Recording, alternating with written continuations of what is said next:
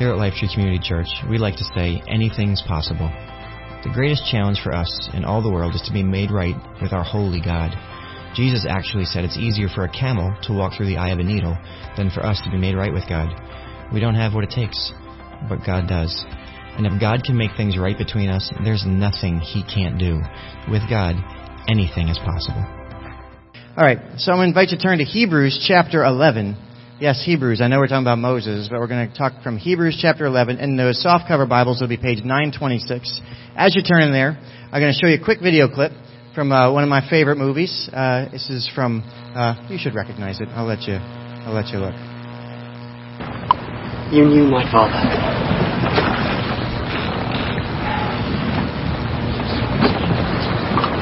I know him. Probably one of the few who knew him as William Turner.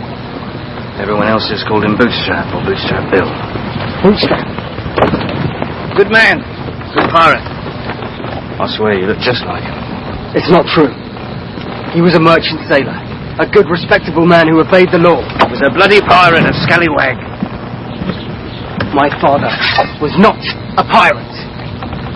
Put it away, son. It's not worth you getting beat again. You didn't beat me. You ignored the rules of engagement in a fair fight and kill you. And that's not much incentive for me to fight fair, then, is it?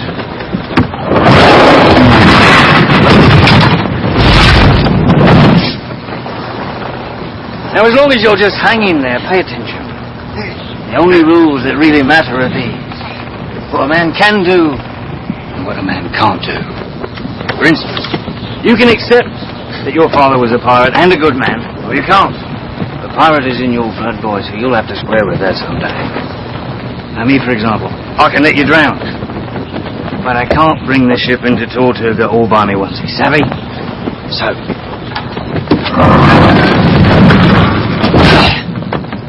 can you sail under the command of a pirate? Or can you not?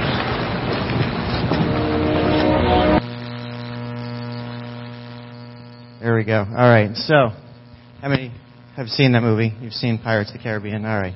Well, there are some things that a man can do and some things that you can't do. There are some things that cannot be done alone. You cannot sail a pirate ship to Tortuga alone. It's just very simple. Um, you can't you just can't do it. You need help. Um, you also can't play tennis alone. It's very hard. Um, it's virtually impossible to thumb wrestle alone. Um, you can't have an argument alone, although some people try. And I won't go there. That's a different conversation. Um, apparent, I know growing up I had sisters. It's almost virtually impossible for ladies to use the restroom alone, right? All right. Um, uh, I joined a gym uh, with Pastor Dre, and uh, you know, it's just the kind of thing. I, I had been here seven years. I'd never went a single day until he came here. But it's just one of those things. Going to the gym is something that's easier to do when you have somebody to do it with you, right? It's just easier to have a partner in that. Um, uh, it's the reason support groups work, right? There's just some things that you can't do alone. It's just easier to do when you have somebody helping you. You know, it's hard to break those habits by yourself, but if somebody's keeping you accountable, there's just things that you are better. Um, we're better together. We talk about this all the time. We're better together, and living out our living out faith, like something that you believe, it doesn't have to be faith in God. Just living out faith in general. Um, is exponentially harder when you're alone, right? If you believe something, it's just a lot easier to be around people who believe like you. Um, people who believe similarly are often attracted to each other, right? You know this. You kind of gravitate towards those people who believe like you. You just like to be around people who really get it, you know, who get you, right? Um, that's pretty much the reason um, I never leave New Jersey um, because they don't get me. You know, I just they don't understand. Like there's just something, right? There's just something about Jersey people, right? We, you get it. Um, just drive on the PA Turnpike, and you're like, these people, they look like us, but they're not like us. All right. Um, and the story of Moses is all about belief.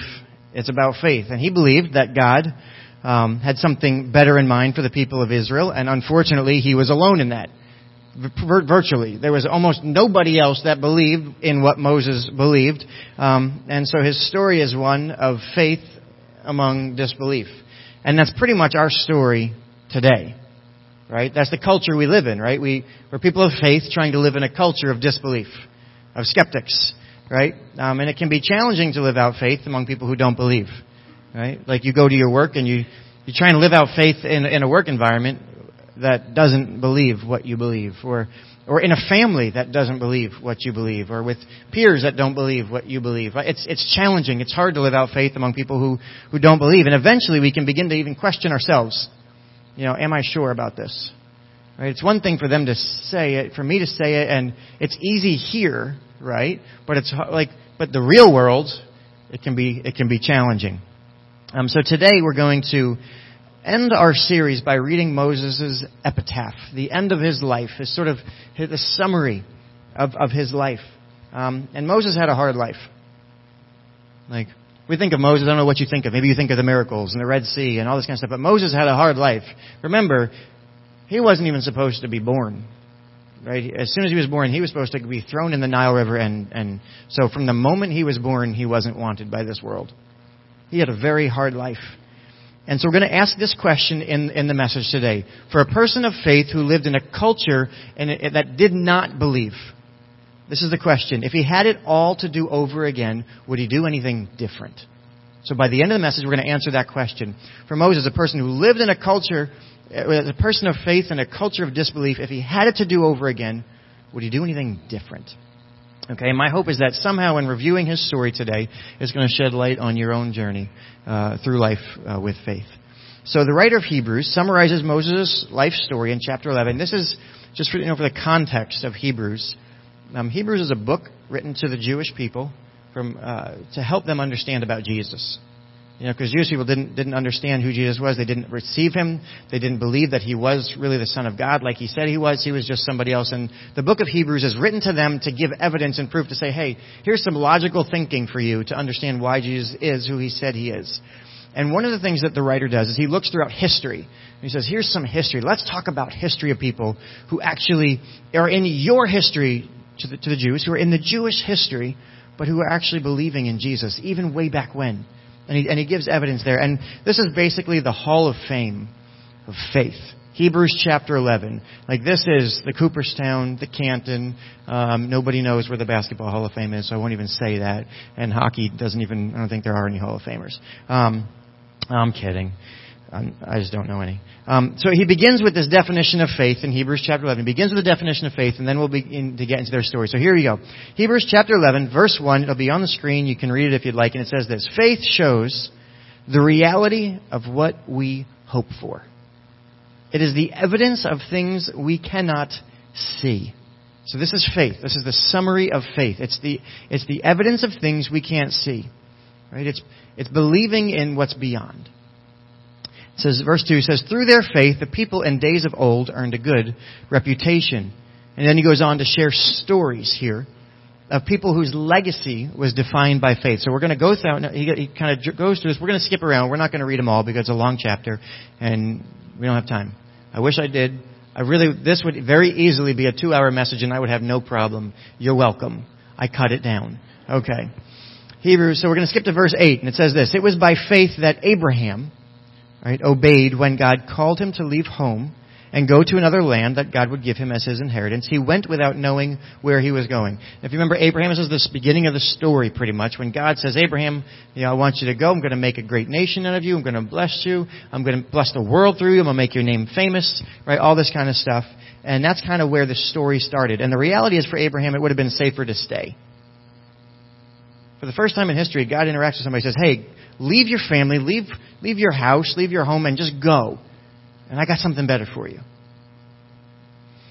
Like, there are times in life where people will try and tell you that, and the skeptic in you comes out. I think I've shared this story before. We went to a concert in New York City with some of our uh, music team members years ago, and we were in line. And it's like a line to get into the concert. And some guy in New York City walks up to us and goes, Hey, you guys want want to want better seats? Huh? He's like, yeah. Hey, just just follow me right now. How many of you would go? Yeah, Andy. Okay, yeah. Andy's trusting. All right. Me, I'm like, Psh, nut job. Like, there's no way I'm going anywhere. We stayed in line. We get in. He turned out to be the sound guy. Hey, my New Jersey skeptic, I was like, hey dude, you're just trying to get me out of line. Then you'd be like, ah, he's gonna run off. Like, I don't know who this guy is. Like, I, I didn't trust him. You know, hey, so here's Abraham. God's like, hey, just follow me. And Abraham, I mean, it was a lot safer to stay. But he had faith. He believed. It says he believed in God that, that had more for him. And his faith resulted in a history changing journey. Really, that altered history. Our history is, is affected by the faith of Abraham way back when. We skip to verse 11. It says, And it was by faith that his wife Sarah uh, was, was able to have a child, though she was barren and was too old. In the text and other places, it says her womb was like dust. Right? She is old, but it says she believed that God would keep His promise. She's about a hundred years old, and God's promised to have her child, and she's like, "I can't have a child." Right? Come on, a hundred years old? There's no way. My, I'm barren. It's old. It's too late for me. But she believed that God could still do it somehow, some way. And the result of her faith was a child. One. Just one. But do not despise the small beginnings, because that child became Isaac. And verse 12 tells us, and so a whole nation came from that one man. Who, from, from one who was as good as dead.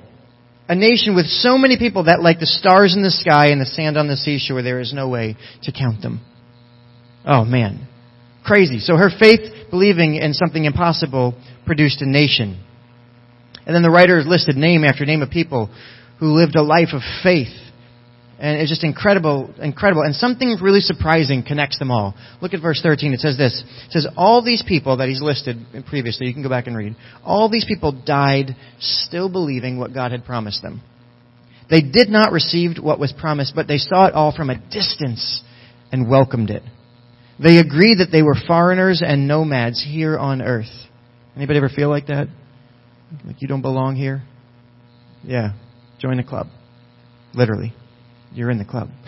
um, obviously, people who say such things are looking forward to a country they can call their own. If they had longed for the country they came from, they could have gone back. It says they could have gone back. They didn't receive the full measure of God's promise. Um, uh, hey God, you know, I ordered a nation, and all I got was a kid, one, just one. Um, I think there's maybe some more in the kitchen still. Like, could you bring, like, you said a nation, and I have one boy. You missed a few people. At some point along the journey, do you think Abraham probably had the thought to go back? I'm following God. Where am I going? Where's this going to end? Maybe I should go back. I'm sure that that crossed Abraham's mind. And here's the truth. Ready? Here's the truth. Number one, you can go back. You can go back. At any point, at any time, you can go back. Here's the second truth. There is nothing for you there.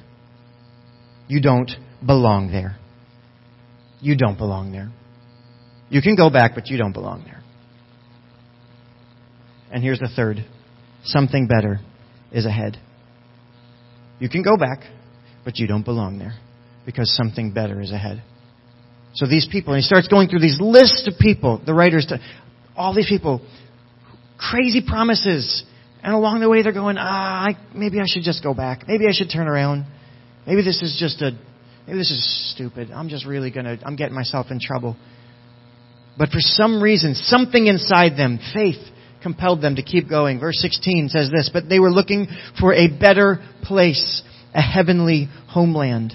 That is why God is not ashamed to be called their God, for he has prepared a city for them. Then the writer talks about Moses. He goes into talk about Moses here. Ready? This is the story. We've been, t- we've been do- looking at Moses his whole life, and he says this. It was by faith. Listen for that word faith. It's throughout the scriptures. Listen, it was by faith that Moses' parents hid him for three months when he was born.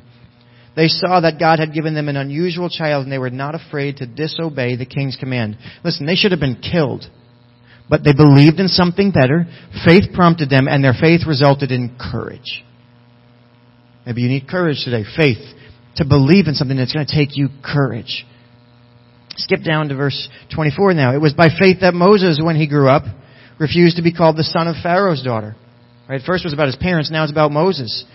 He chose to share the oppression of God's people instead of enjoying the fleeting pleasures of sin. He thought it was better to suffer for the sake of Christ than to own the treasures of Egypt. For he was looking ahead to his great reward. It was probably tempting for Moses to be selfish, be like, hey, I'm special. I'm in the palace. I'm good. My people might be suffering, but it's all good for me. I've got everything I could ever need. I'm, I'm, I'm basically the son of the Pharaoh's daughter, right? I'm, I'm like, I'm, I could be heir to the throne. Who knows? Like Moses, everything is good. But he believed that even that wasn't the best God had for him. That there was something more. And his faith gave him purpose and it gave him identity. Verse 27, it was by faith that Moses left the land of Egypt, not fearing the king's anger. Right? Now, if you know, remember the story, we talked about this. Moses, right? He goes out and tries to lead the people out of Egypt, and, and the king, right, he's, he is not happy. Pharaoh's not happy with Moses with what he's doing. But it says Moses kept right on going because he kept his eyes on the one who is invisible. Guess what? From Egypt, you can't see the promised land. Moses had no idea what it looked like. He only knew that God said, go. But his faith resulted in vision. In vision. It said he could see it. It was by faith that Moses commanded the people of Israel to keep the Passover and to sprinkle blood on the doorposts that the angel of death would not kill their firstborn sons. This was in Egypt. This had never happened before. God says, hey, I'm going to do this. Put blood on your doorposts of sheep and goats. And they're like, what? This is weird. But Moses is saying, hey, I believe that God's, I don't know, it's weird, but just take, let's just take God's word for it. And his faith resulted in salvation for the Israelites. And then it goes on, it was by faith that the people of Israel went right through the Red Sea as though they were on dry ground. We talked about this last week. But when the Egyptians tried to follow, they were all drowned. It was by faith that the people of Israel marched around Jericho for seven days and the walls came crashing down. One after another, these impossible situations. And faith results in miracles. Faith results in miracles. Faith results, you, you see the story that's building here. I'm going somewhere, so just stick with me. But he's going through all these stories saying there's impossible situations, but they believed in what they couldn't see, and so they went through anyway, and it came through. Verse 32. The writer, like me, says, How much more do I need to say? It would take too long to recount the stories of faith of Gideon, Barak, Samson, Jephthah, David, Samuel, and all the prophets. Aren't we thankful that he didn't go into there and that I'm not reading them all? It says, by faith, these people, listen, listen to what they did because of their faith. It says, they overthrew kingdoms, ruled with justice, received what God had promised them. They shut the mouths of lions, quenched the flames of fire, and escaped death by the edge of the sword. Their weakness was turned to strength.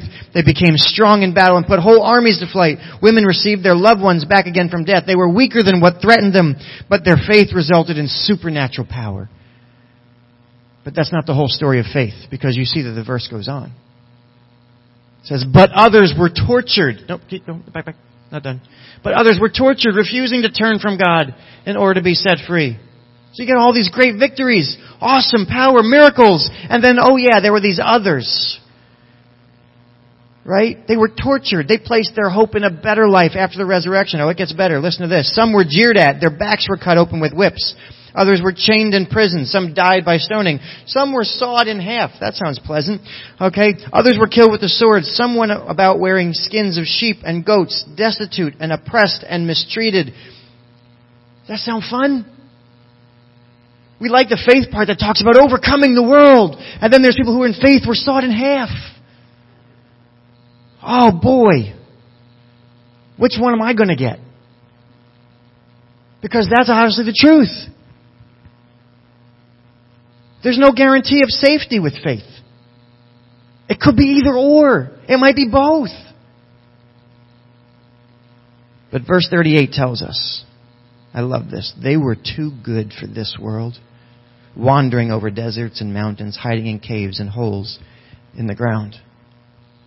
See, faith that results in miracles also can result in pain and loss and suffering. This is a great message. I'm signing up for faith today.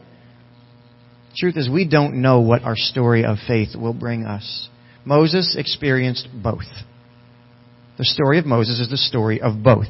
Right? There were miracles and power, right? There was incredible heights. He saw God face to face, right? It says he heard the audible voice of God. By his hand, miracles led a nation out of slavery, right? Into the promised land. He walked through the Red Sea right? He just waved his stick around and food showed up, water showed up, provision, protection. They won battles. It was awesome. There were miracles all over the place for Moses. There was so much great stuff, but let me also tell you, he spent 40 years in obscurity hiding from his past. The king tried to kill him from the moment he was an infant. That time leading Egypt, Israelites all throughout the desert, that was not fun. They were re- rebellious, stubborn, obstinate people. He was accused of being power hungry, of being lost, of being crazy. He endured constant complaining from a nation of people who couldn't escape slave mentality. They wanted to go back. They wanted to go back. And he's like, I see more. And they're like, let's go back. Let's go back. Why'd you lead us out here? It's like going to dinner with any, any, just any children. Why did you bring me to this burger place? It's awful. They don't have the drink I want. The napkins are funny. Right? These seats are slippery and they're doing, and, right? And you're like, oh, I'm just trying to do something good. Can't you see it? And they're like, let's go back. Let's go back. Let's go somewhere else. He was tasked with leading a million foolish, unfaithful, ungrateful people to a land he had never seen. And after all that, let me tell you, it gets even better for Moses. After all of that, after being faithful, after doing it all, one act of disobedience on his part prevented Moses from ever actually setting foot in the promised land that God had called him to lead the people into. He never actually got there. Faith was a mixed bag for Moses. Oh boy. So why believe? What good does it do? If our story might just as well end in pain as it could in triumph, why take that chance? Read verse 39. All these people that he just listed in this Hall of Fame of Faith, all these people earned a good reputation because of their faith. But listen to this it wasn't just Moses. None of them received all that God had promised. For God had something better in mind for us so that they would not reach perfection without us. Listen, not one of those people, not Abraham, not Isaac, not Jacob, right? Not Joseph, not Moses, not his parents, not Joshua, Caleb, go on down the line, right? Not King David, not, not, not a single one in history received everything God had promised them. See, faith on this side is the assurance and the confidence, the unshakable belief that what awaits is worth every ounce of suffering in this life, that it will be worth it. But faith demands that you won't have it. Because once it's in your hands, you don't need faith for it anymore. Faith is confidence in what I don't have. That God has something better. When Moses came to the end of his life, the truth is God led him up to a mountaintop you can read this story. I was going to read the rest of Moses' story, but I realized it just went from the rest of Exodus, all of Leviticus, all of Deuteronomy, and uh, all of Numbers. Okay, so it would have just been like four books I had to cover today, and I was like, ah, it's a little bit much. I'm to take it easy on you. But you can read this, that at the end of his life, God leads him to a mountain, and from the mountaintop, Moses stands there and says he can see it. God lets him actually look across the landscape and see the promised land that the people will be going to. So he saw, he knew it was real. It was real. But he never got to set foot in it. So here's the question again. Do you think in that moment Moses regretted trusting God? Here I am on a mountaintop, there's a land, and I'm never going to get there on this earth. I will never set foot. I will never receive all that God has promised me. Do you think he regretted it? Do you think if he had it to do over again, when he, if he could transport himself back to that moment where he's in front of a burning bush, He's just a shepherd. It's just a staff in his hand, just a normal stick. It's never done anything weird. And in that moment, if he had, if, if God said, hey, listen, I want you to lead my people out, but let me tell you, you're never going to actually get there yourself. Do you think Moses would have signed up for it? Or do you think he'd go back? Can I tell you, I know for certain that Moses would have done it all over again. And here's why. You ready for this? When Jesus approached the end of his life, Jesus now, he knew his death on the cross was imminent, right? He's, a, he's walking towards the last moments. He knows, and that same temptation that faced the Israelites was confronting him. Jesus praying, right? And there's this moment, this grief. Oh no, I, I don't know if I want to go through with this, right? He can go back, he could give up, he could quit. And listen, guess who God sends to coach Jesus through this final push to the finish line? You ready for this? Luke tells us. It says Jesus took Peter, John, and James up to a mountain to pray, and as he was praying, the appearance of his face was transformed and his clothes became dazzling white. It's called the transfiguration. There's this spiritual moment happening here. And says, as Jesus is there, just struggling, says suddenly two men, here they are, Moses and Elijah, appear and begin talking with Jesus, and they were glorious to see. And they were speaking about his exodus from this world, which was about to be filled in Jerusalem. Here's the truth. God sent Moses to encourage Jesus to keep going, to have faith. Think about that. You're going to send somebody who regretted it, or you're going to send somebody who was like, in faith, I'm in all the way? Whether I see it or not. Jesus is standing there and God says, who can I send to encourage my son that it's going to be worth it to live the life of faith? I know I'm going to send the guy who never got there, but who believed because that's faith.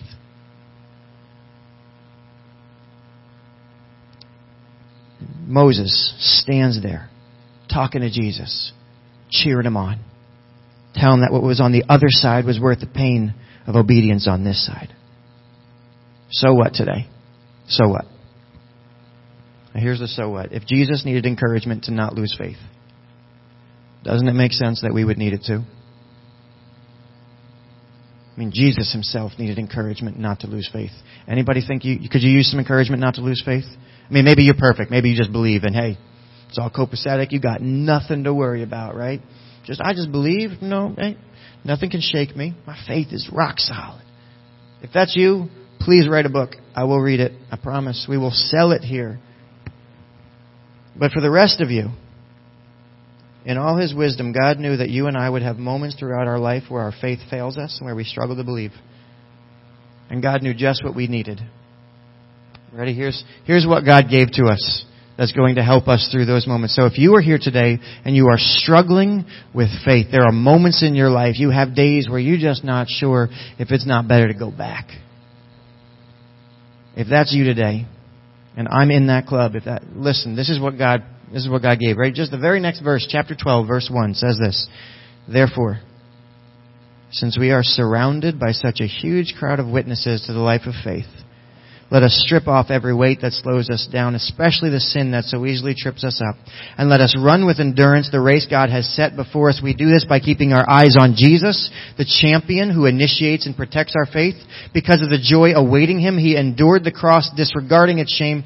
Now he is seated in the place of honor beside God's throne. Think of all the hostility he endured from sinful people, then you won't become weary and give up. That word surrounded, we're going to go back there. Surrounded in Greek. Alright, it means this, uh, think of athletic stadium walls. Alright, think of like the Roman Colosseum, right? Think of the stadium mentality. Okay? It comes from that word. See, faith puts you in the game. Faith makes you an athlete. You are not the crowd, you are in the middle of the crowd. You're in the middle of the arena. Faith enters you into the arena. It says you're surrounded like an athlete in an arena. You are surrounded, and it says by a great crowd. The word crowd actually comes from a word meaning clouds. Saying that the crowd was actually piled up. It's, it, actually is this sense of like they were actually laying on each other, piled up all around you, so high that it would get to the clouds. Anybody ever sit in the nosebleeds? Right? That's where you sit, right? You go to, you go to a, a football game and you are like top row. The clouds are like right there. That's what it meant. It meant the crowds were so high that you were in the clouds. That this crowd that surrounds you is so full, it goes up to heaven. That there's a heavenly crowd surrounding you. See, here's the deal. God knew that you couldn't have faith alone that we can't do it alone. There are things a person can do and things we can't do. And we can't have faith alone. And God says, I got a solution for you. It's called a crowd. It's a crowd around you. And there's, there's a couple layers of this crowd, right? Layer number one is the crowd of history. You got Abraham and Isaac and Jacob and Joseph and Moses, right? Peter and James and John and they're just surrounded you, right? You got, you got the heroes of faith, right? They are surrounding you. But second, can you just look around for a minute? Like, I give you permission. It's not going to be weird. Everybody look around. And you're like, I don't want to look. Okay, look at two people. I'm done. Uh, yeah, look around. You can look around casually. Just look over their heads. That's not weird at all. Just look just above them. You are surrounded by people who are just as human as you, who have the same questions and concern as you, who have just as much on the line as you, who are looking just like you for a better place because this is not it. Does anybody, would anybody be happy if this was it? Would this world be enough, this kind of life? Would you rather this?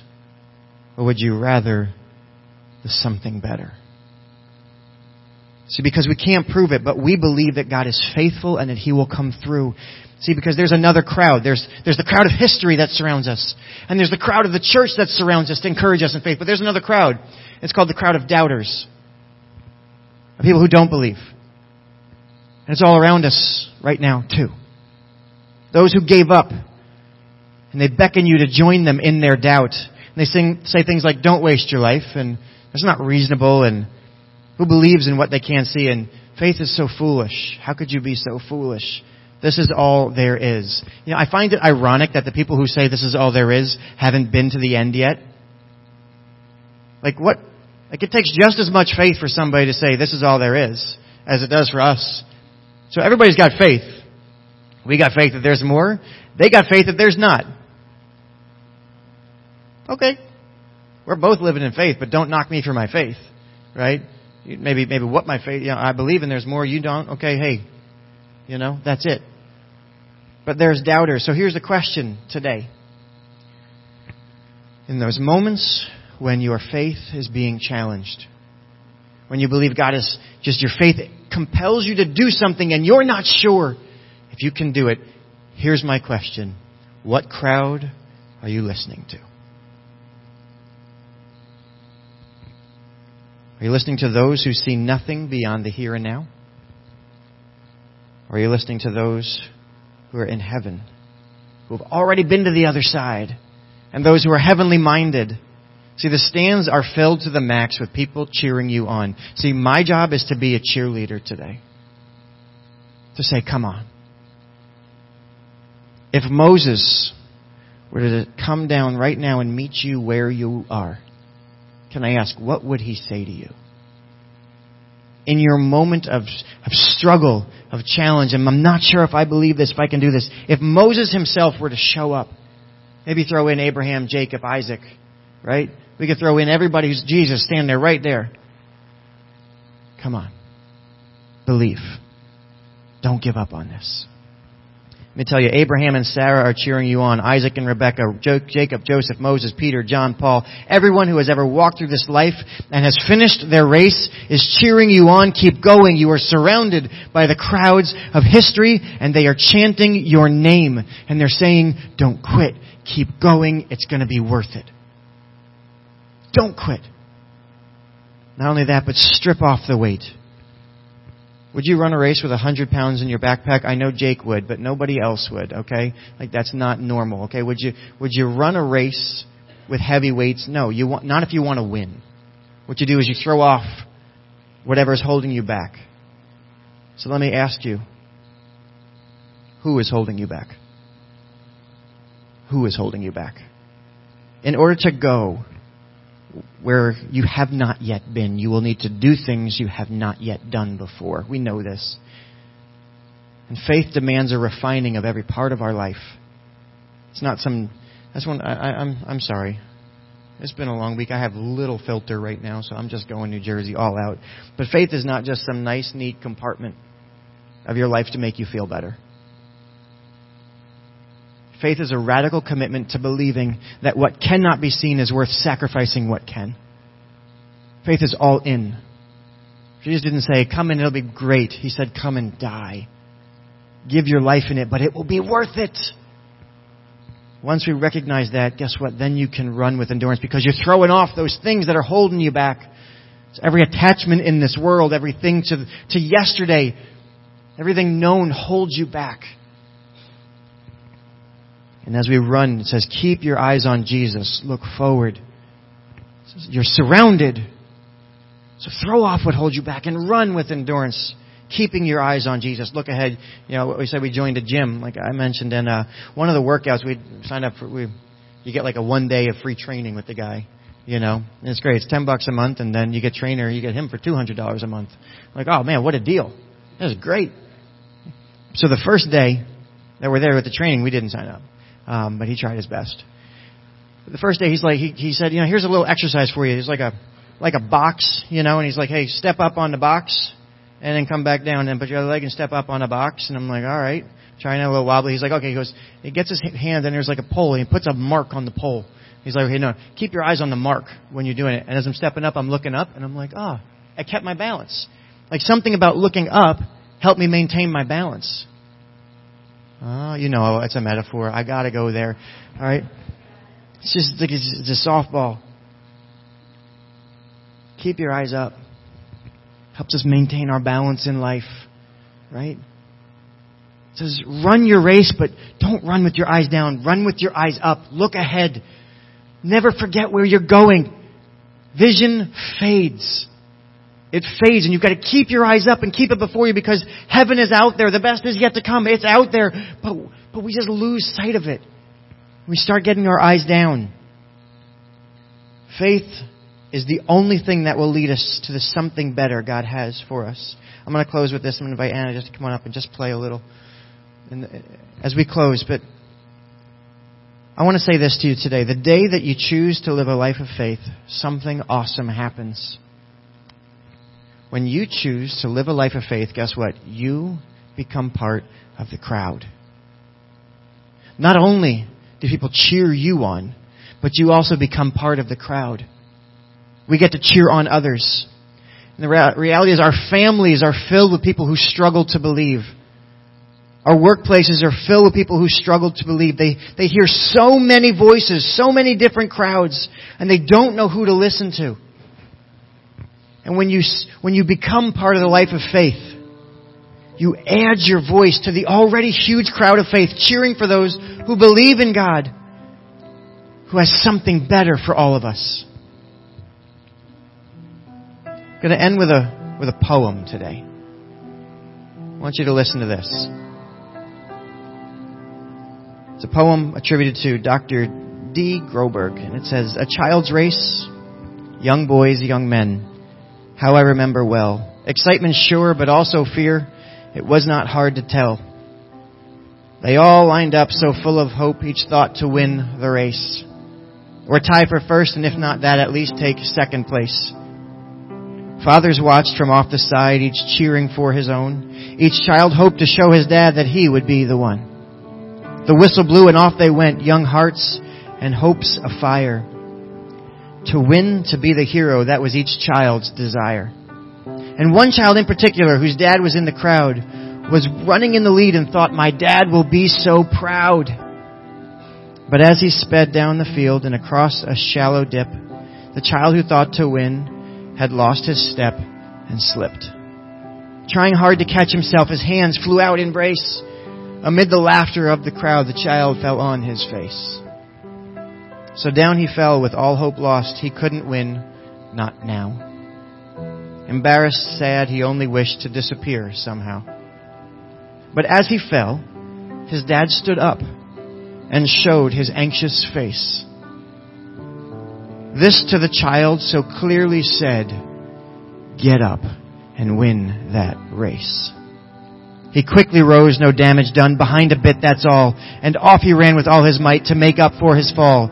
So anxious to restore himself, to catch up and to win, his mind went faster than his legs. He slipped and fell again. He wished then he had quit before with only one disgrace. I'm hopeless as a runner now, I should not try to race. But in the laughing crowd he searched and found his father's face. That steady look that said again, get up and win that race. So up he jumped to try again. Ten yards behind the last. If I'm going to gain those yards, I've got to run real fast. Exerting everything he had, regaining eight, then ten. But trying hard to catch the lead, he slipped and fell again. Defeat. He lay there silently. A tear dropped from his eye. There is no sense in running anymore. Three strikes, I'm out. Why try? The will to rise had disappeared. All hope had fled away. So far behind, so error prone, I'll never go all the way. I've lost, so what's the use, he thought. I'll live with my disgrace. But then he thought about his dad, who'd soon he'd have to face. Get up. An echo sounded low.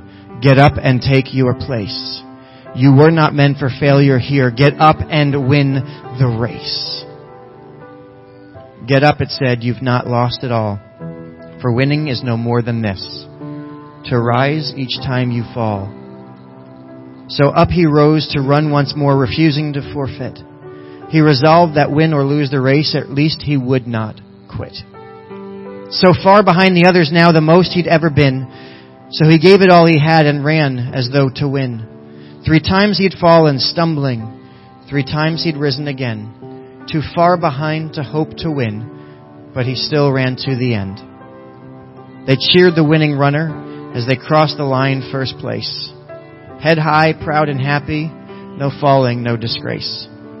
But when the fallen youngster crossed the line, last place, the crowd gave him the greatest cheer for finishing that race.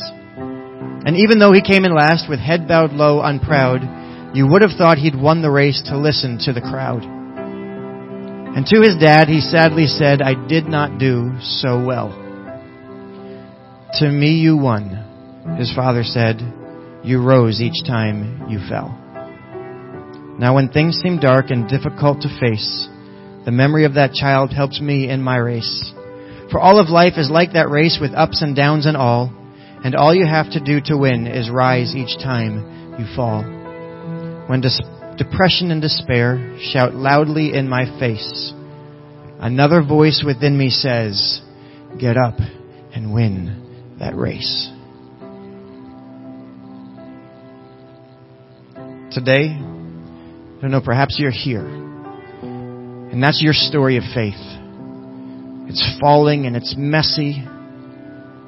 And it's challenge and it's struggle and there are good days and bad days. Let me tell you two things. One, there's a father who is speaking into your heart, get up and win that race. Winning is finishing. It is never quitting. And second, there is a crowd of people cheering your name piled into the heavens. There's a painting in my office of a man, as a preacher, standing there. Just what I do. Somebody gave it to me as a preacher standing there, and behind him in shadowy figures are images of Moses and Jacob and Joseph and the history of characters in the Old Testament. And it's got that verse on it that we are surrounded by people of history saying, Hey, I believe in you. Keep going. Do not quit.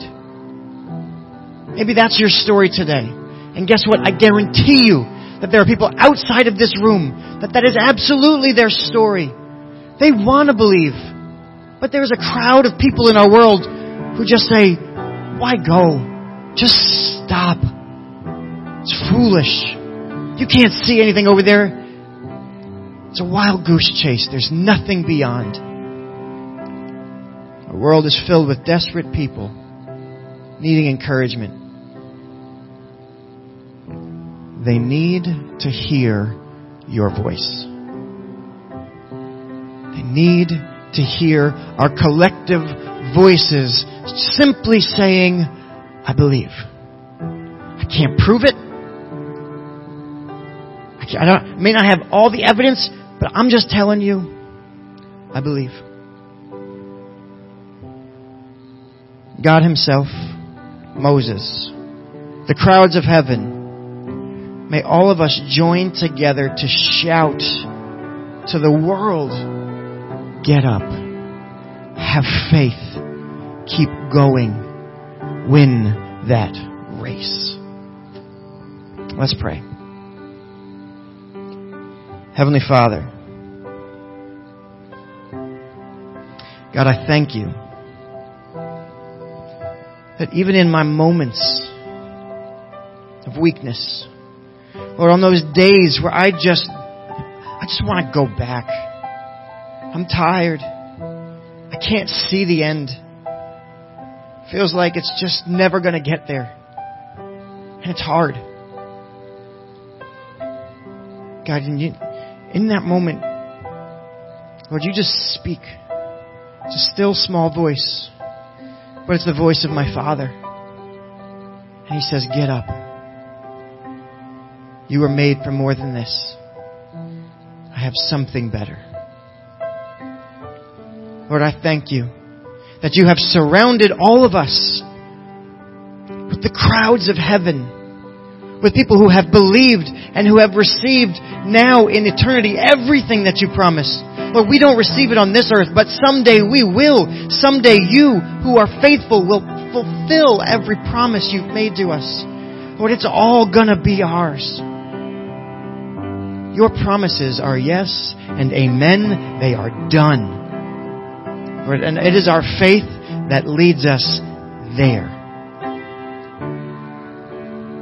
If you're here today, as our heads are bowed, if you're here today and you just need faith, you want to believe, but it's just hard to believe. I tell you, faith is a gift. It's not, it's not a matter of trying harder. It's not, it's not believing more. It's nothing we can conjure up. It's simply a gift of God. He just gives it to us. If you just need faith today, would you just raise your hand and say, God, I need you today. God, would you see my hand? God, I just need you today. God, would you just look right now? If that's you, just raise your hand say, God, I need faith. I need to believe. And if you're here today and you perhaps you have faith, but it's just being challenged, and you can't see beyond, you just need God to lift your eyes. If that's you, you say, God, would you just lift my eyes? Help me to see beyond the here and now right now. God, my faith, my eyes are so limited. My sight is so limited. I want to see beyond because I need to do that. I'm out of balance. If that's you, would you just raise your hand and say, God, would you just give me sight today? Help me to see. God, I ask most of all, Lord, you've seen our hands. Would you respond today? Lord, you're already at work among us. Lord, do it. God, I ask you, would you just today help us to see the crowds around us? Help us to hear their voices, to know that we are not alone in this. Or there are just some things we can't do alone, and, and living the life of faith is one of them. We need the encouragement of those who believe to stand shoulder to shoulder with us and walk with us. And that's the beauty of your church. That's what this is. It's not something we come to to check off a box or to say I've done my religious duty. It is a community of faith-filled believers who are journeying through life together. We encourage and lift up one another. We are better together. We need each other. And I thank you for creating it. Help us to continue to be the church that you've called us to be today. Thank you for listening to this week's podcast. We hope you were encouraged by this message. For more information about LifeTree, please check us out online at lifetreecc.com.